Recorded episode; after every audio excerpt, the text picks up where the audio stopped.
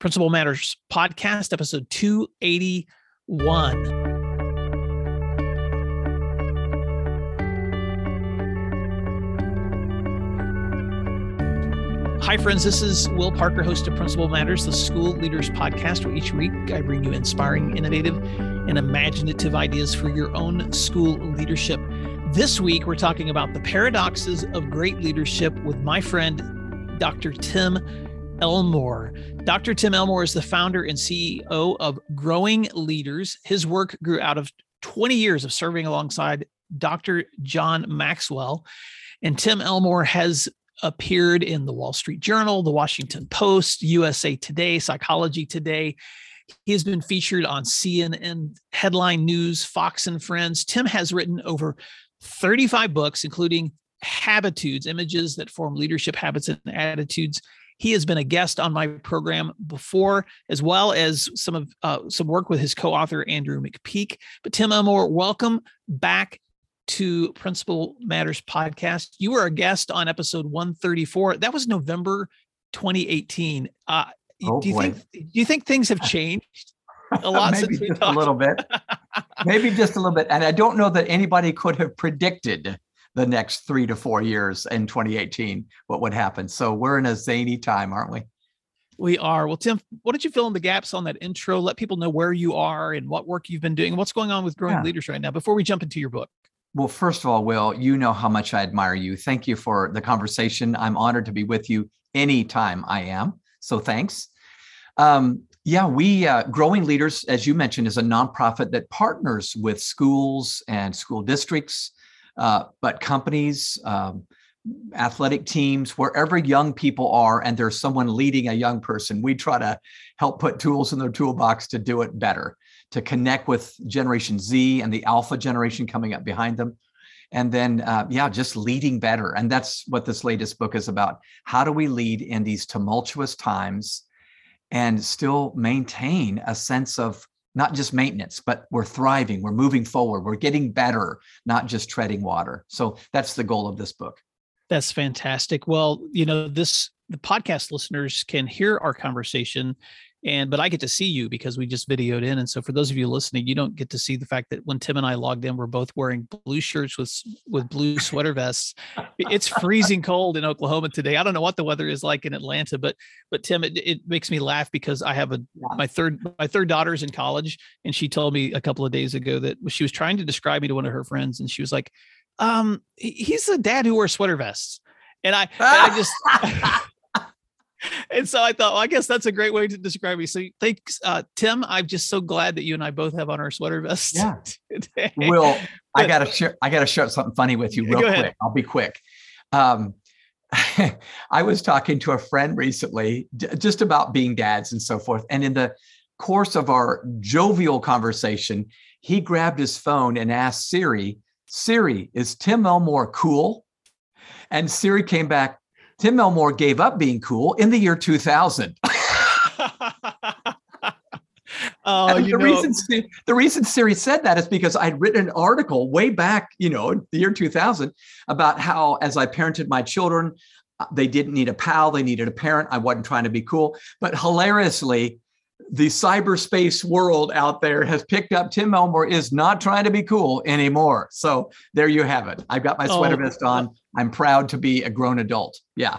Tim, that is so funny. I'm going to change the title of this podcast episode to How to Not Be Cool with Dr. Tim Elmore. But in all seriousness, what yeah. we want to talk about today is your recent book. You've just come out with another book. Congratulations. I, I have lost count, Tim, on how many books you've written by this point in your long career of being an author and a writer. But thank you for so consistently sharing content. This book is called The Eight Paradoxes of Great Leadership Embracing the Conflicting Demands of Today's workplace and boy when you reached out and told me you had this new book i could not wait for an opportunity to share some of your ideas with listeners because you and i both know principal yeah. managed listeners are often aspiring leaders, assistant principals, principals, district leaders, education leadership is constantly filled with these paradoxes and these conflicts, especially yeah, in the time yeah. that, that, we live in now. So, what drove you to write this newest book?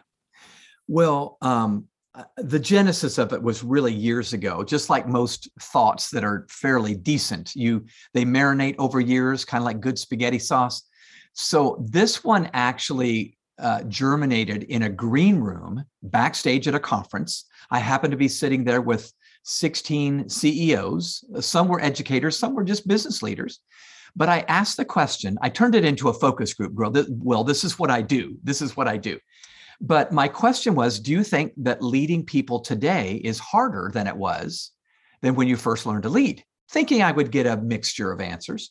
But every single leader in the room said, Absolutely harder today. And when I pushed back and said, Well, that's kind of weird, wouldn't you think it would have been harder way back in the day when you didn't know much about leadership? Everybody still stuck to their guns. They said, Nope, harder today.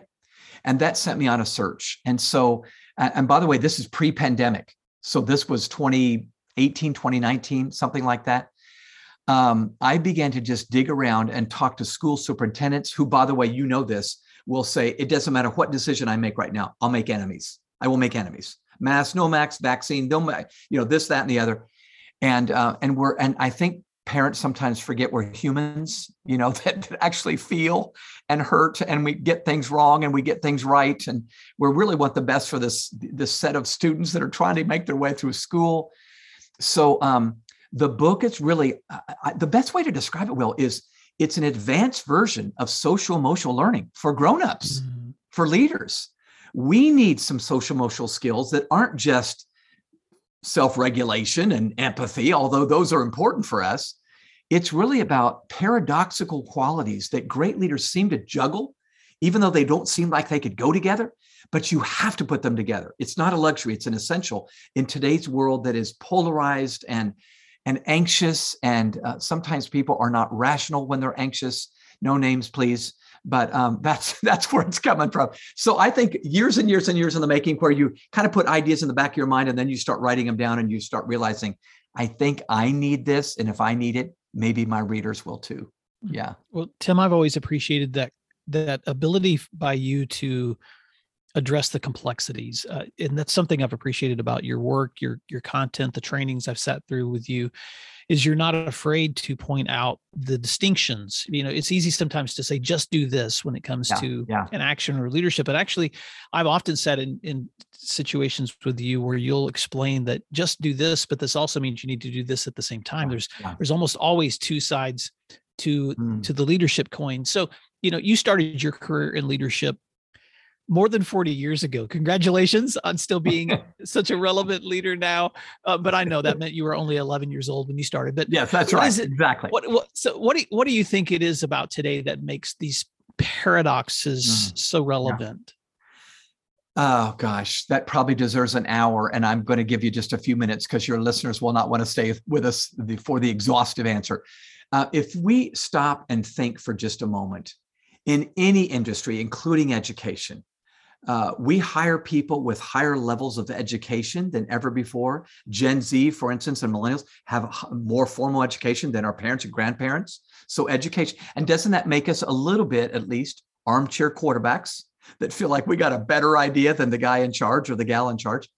Uh, they bring higher levels of exposure with them. And what I mean by that is everybody comes with a smartphone that's been exposed to all the dirt on everyone, including you and me and that doesn't feel very good, you know. But again, armchair quarterback, higher levels of emotion. Will, um, when I began my career, I think the mantra of most workplaces was leave your personal problems at the door. You're coming here to get your work done.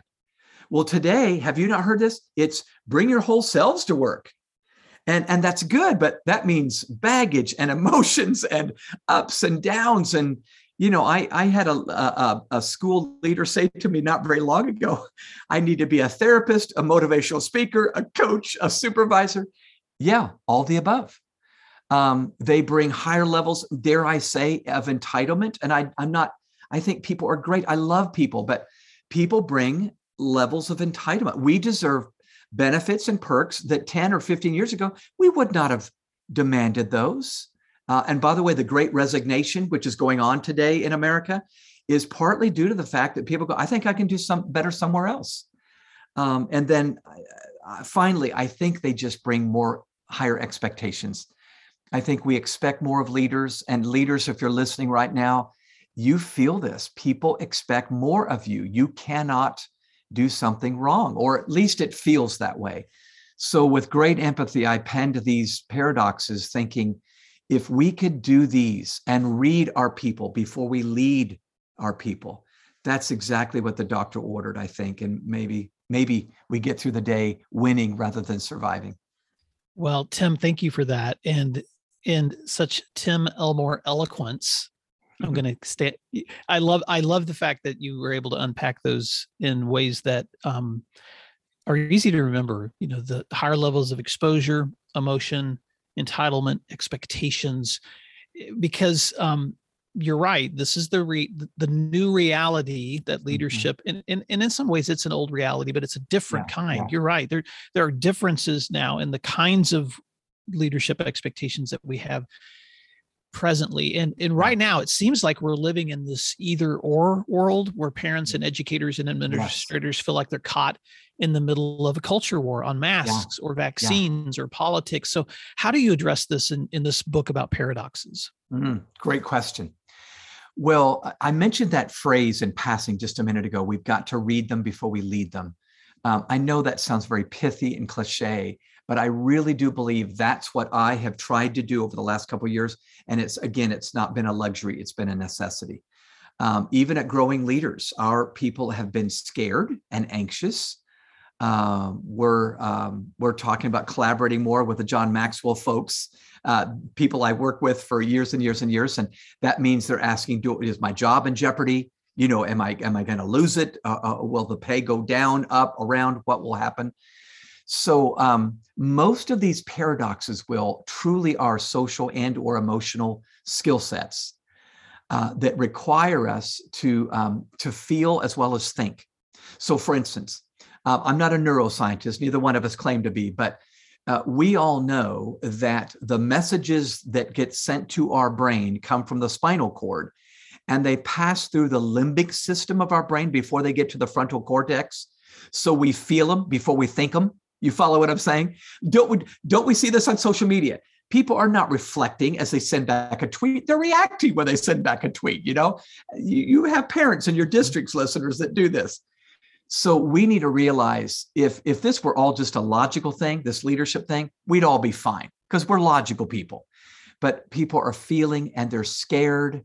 And so um, you know this, Will, but in this book, I share a number of our habitudes. They're images and one of the images is guard dogs and guide dogs. We tend to be left to ourselves guard dogs who are protective, who are holding the cards close to our chest, sniffing out trouble around the corner. I think the need of the hour is for us to be guide dogs, uh, which means our job is not first and foremost to protect our property, but to partner with others. Isn't that true? Guide dogs mm. partner. They have someone that can't see really well and they're guiding them into new territory, going first, being vulnerable. And all I'm saying is, oh my gosh, if leaders would do this, if principals, APs, superintendents would say, I'm going to be a guide dog and go first. And I may even say, hey, folks, I'm a little scared right now. I bet you are too. And then take the journey together. Now we're human again. So it's much more than that, but that would be what I would say back. I think that's what we must do. And that's why these paradoxes are just going to be essential that we get them. That's so good, Tim. Let me let me push back for just a moment. I'm okay, that leader yes. that's listening to you, and I'm like, you know, I'm just I'm just frustrated because I feel like, you know, I how can I be all of these things? You know, if I'm supposed yeah. to be a guide dog and a guard dog, sometimes yeah. I can see something that's just true or right Yes. And yet at the same time, I'm asked to be, um, I'm asked to be reflective or sensitive yeah. Yeah. in these situations. And, and I, I, I, I know you well enough to know that you're going to talk about the fact that you can't be either or you must be and but so let's yeah. let's talk about that yeah again it's the whole idea of the of the paradox so why yeah. is the idea of the paradox such an interesting, such an important concept for leaders to embrace because I think sometimes we're constantly pushing against the paradox yes. instead yeah. of figuring out how to embrace it. That was well put. You're exactly right. We we we need to go deeper and and figure out why two things must coexist. Here's a good example. This is um, just an everyday example. Um, I remember during the big quarantine that we all went through in 2020, um, there were far less cars on the streets of Atlanta, Georgia, where I live, but car accidents went up. That's a paradox right there. Fewer mm-hmm. cars, wouldn't you think there'd be fewer accidents? But here's the here's the reason. Because there were fewer cars on the road, people drove more recklessly and carelessly, and they were wrecking more often. See, once you dig deeper, you go, of course, that's what we have to do. So let me give you one example. The very first paradox in the book is I believe uncommon leaders are both confident and humble. Hmm. During this pandemic, don't you think parents and teachers and principals need to look to a superintendent and say, she or he is confident and humble. Here's why they're both necessary. People are not going to follow a leader anywhere unless there's a sense of confidence. You got to believe that the person in charge thinks they're going to get to the goal. But at the same time, if we're only confident, like a borderline cocky or arrogant, they're going, You're not that good, buddy. what are you mm-hmm. smoking right now? You know? Uh-huh. So there needs to be a sense of, oh my gosh, I need you all. We need each other right now. Let's, I think we can do this, but we're going to need each other. See how that's confident and humble? So mm-hmm. here's the assignment. I give assignments on everyone. By the way, on every chapter, Will, you'll love this, I think. I give a case study. So here's a person that's done it. And I give assignments. So my assignment I've given to myself on this one is this. When I'm in a meeting, I need to speak as if I believe I'm right but I need to listen as if I believe I'm wrong. Mm. And Will, when I've done this, it has been so winsome because my team's going, seriously, you're listening to me? I'm an intern, you know, right now. I'm, I'm a 26 year old or whatever. So speak as if you believe you're right, listen as if you believe you're wrong. I believe that's my chief assignment on the confident and humility. Um, by mm. the hmm. way, my illustration on that one was not necessarily an educator. It's, it was Bob Iger, the recently retired CEO of Disney. Will think about Bob Iger's story. Bob was asked to become the CEO of Disney when he had never led anything like that. He'd been a part of the ABC family, but he'd never led Disney. So get this, well, you'll love this because I know you're confident and humble. He went in asking questions of the people he led. He's saying, How do you do that? You know, he's their leader. So they download it to him and yet he had to turn around the next moment and say, here's where we need to go. Can you imagine how challenging that had to be?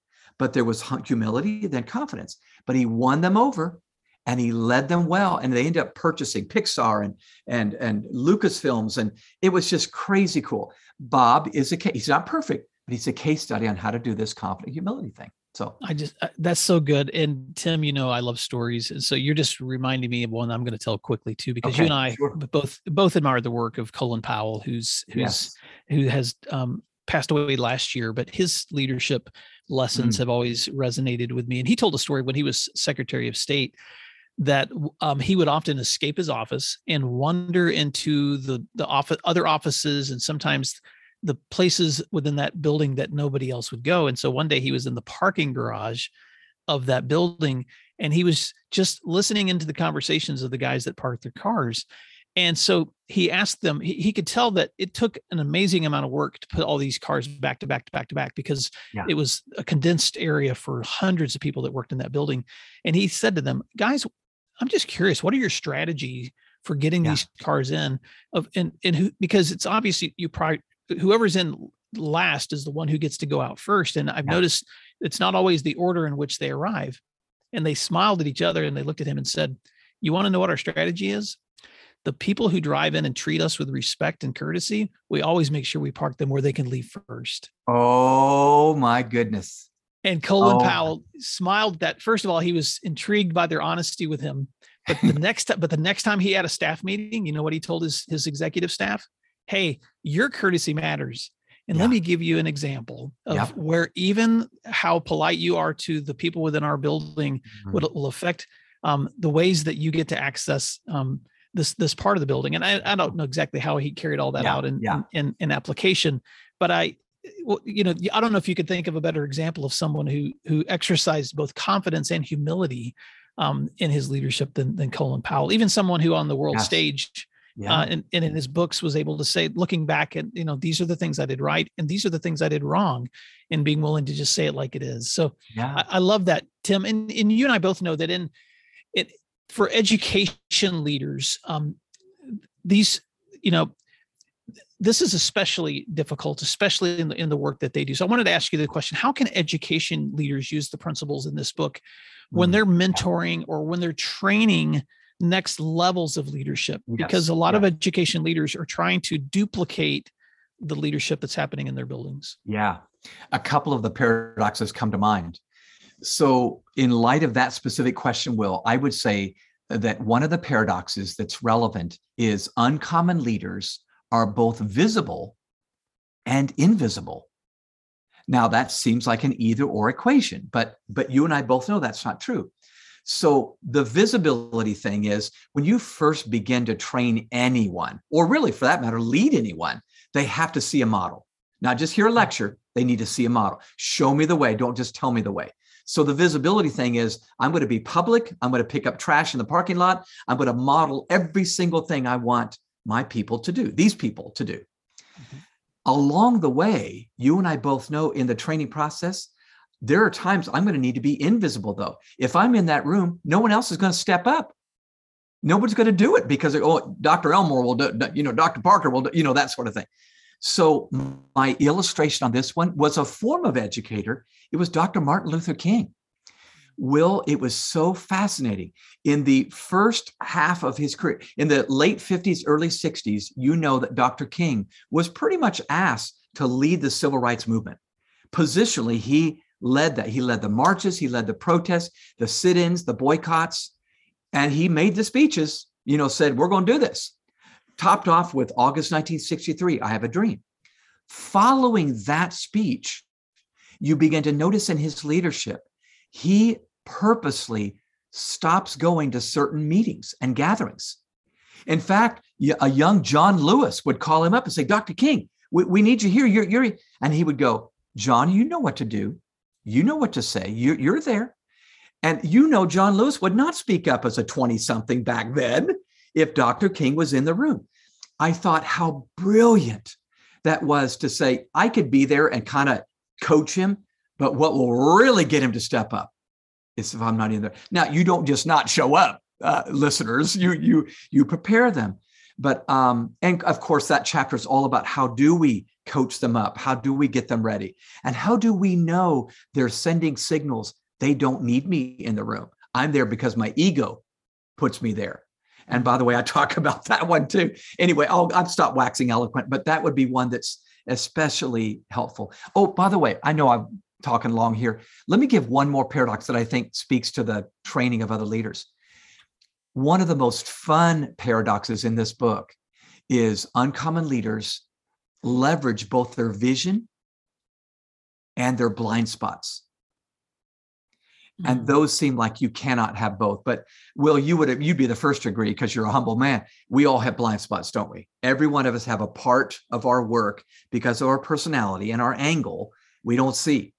But in that particular paradox, I talk about the fact that even though all of us have blind spots, great leaders leverage their blind spots. So, first of all, we all need vision. We all have to have a vision. Principals listening, you got to have a vision for your school this year, especially this year. Okay. Maybe it's the comeback school. Maybe that's it, you know. But I, I actually believe great leaders would say, I had some blind spots that we actually look back and go, thank God we had those blind spots. Had we known then what we know now, we might not have ever tried that new initiative or that new endeavor haven't you heard leaders say that? If I'd known that, what I mm-hmm. know, I would have never tried that. So I talk in this chapter about how to maintain rookie smarts well into your career, where you go, I'm purposely going to try something in a brand new way that nobody else has done to my knowledge. And it may be the very thing that gets us to our goal. So let me tell you a quick story. My, my illustration on this one is a leader, a female leader, not an educator, but clearly can be applicable to the world of education. Sara Blakely, the founder of Spanx, this shapewear thing that millions of women across the world have said, thank God for Spanx. So she creates this shapewear, which is a kind of combination of pantyhose and girdle, finds a manufacturer, but then will she doesn't have a distrib- distributor for it for the new product. No, who's who's going to know about this? So she places a call to Neiman Marcus, finds a female executive there who will give her a few minutes. So she flies out to Neiman Marcus, knows she just has a few minutes. You're going to love this story.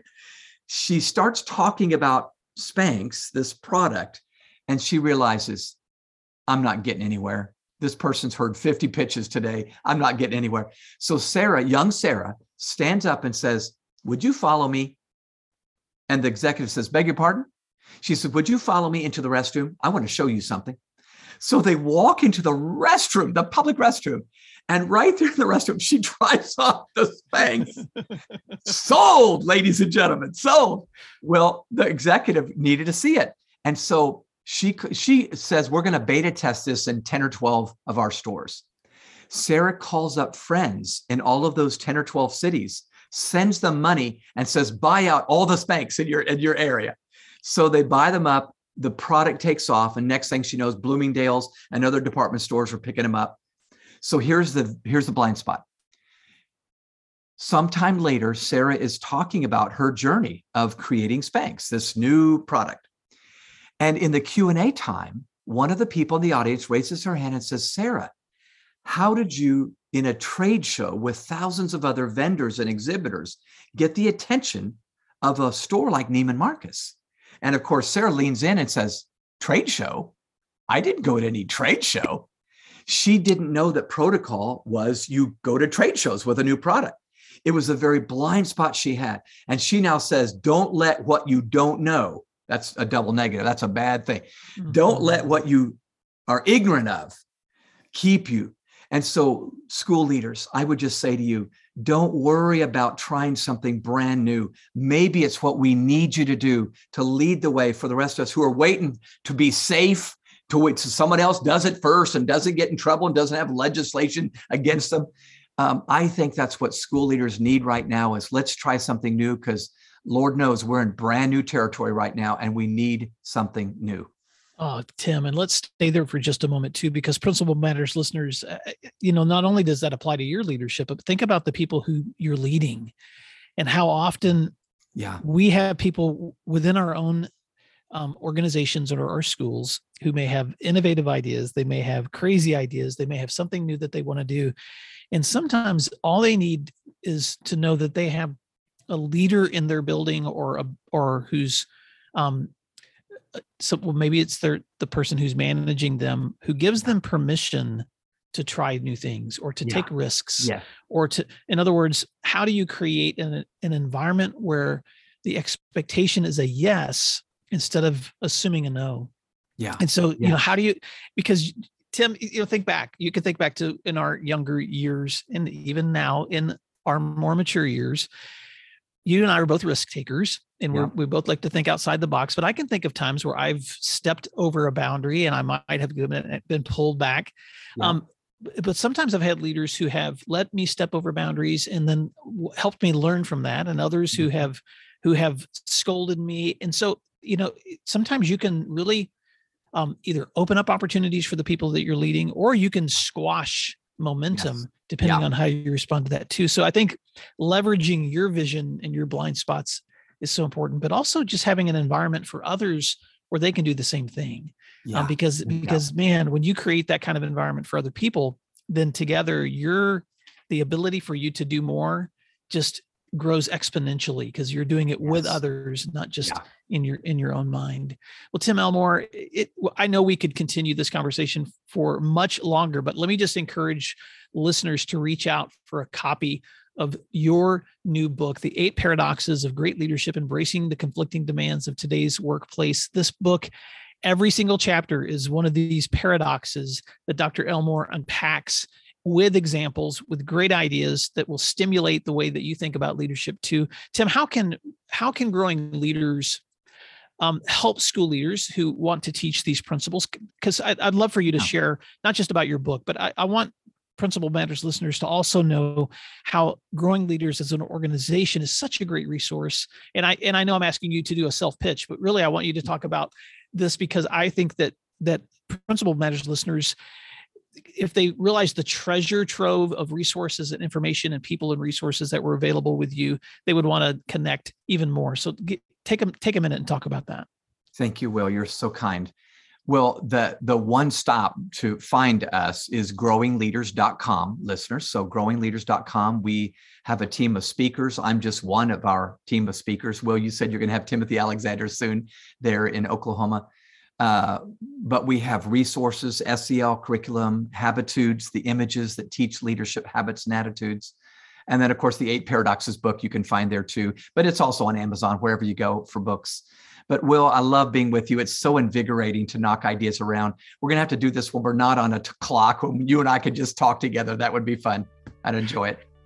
I can't wait. Well, Tim Elmore, thank you so much for all that you do for leaders, all that you have done, and all that you're continuing to do. Best wishes on the days ahead. And thank you for sharing this resource. Principal Matters listeners, I want to thank you for the time that you spent listening and learning this week because what you do matters. And we'll talk to you next week.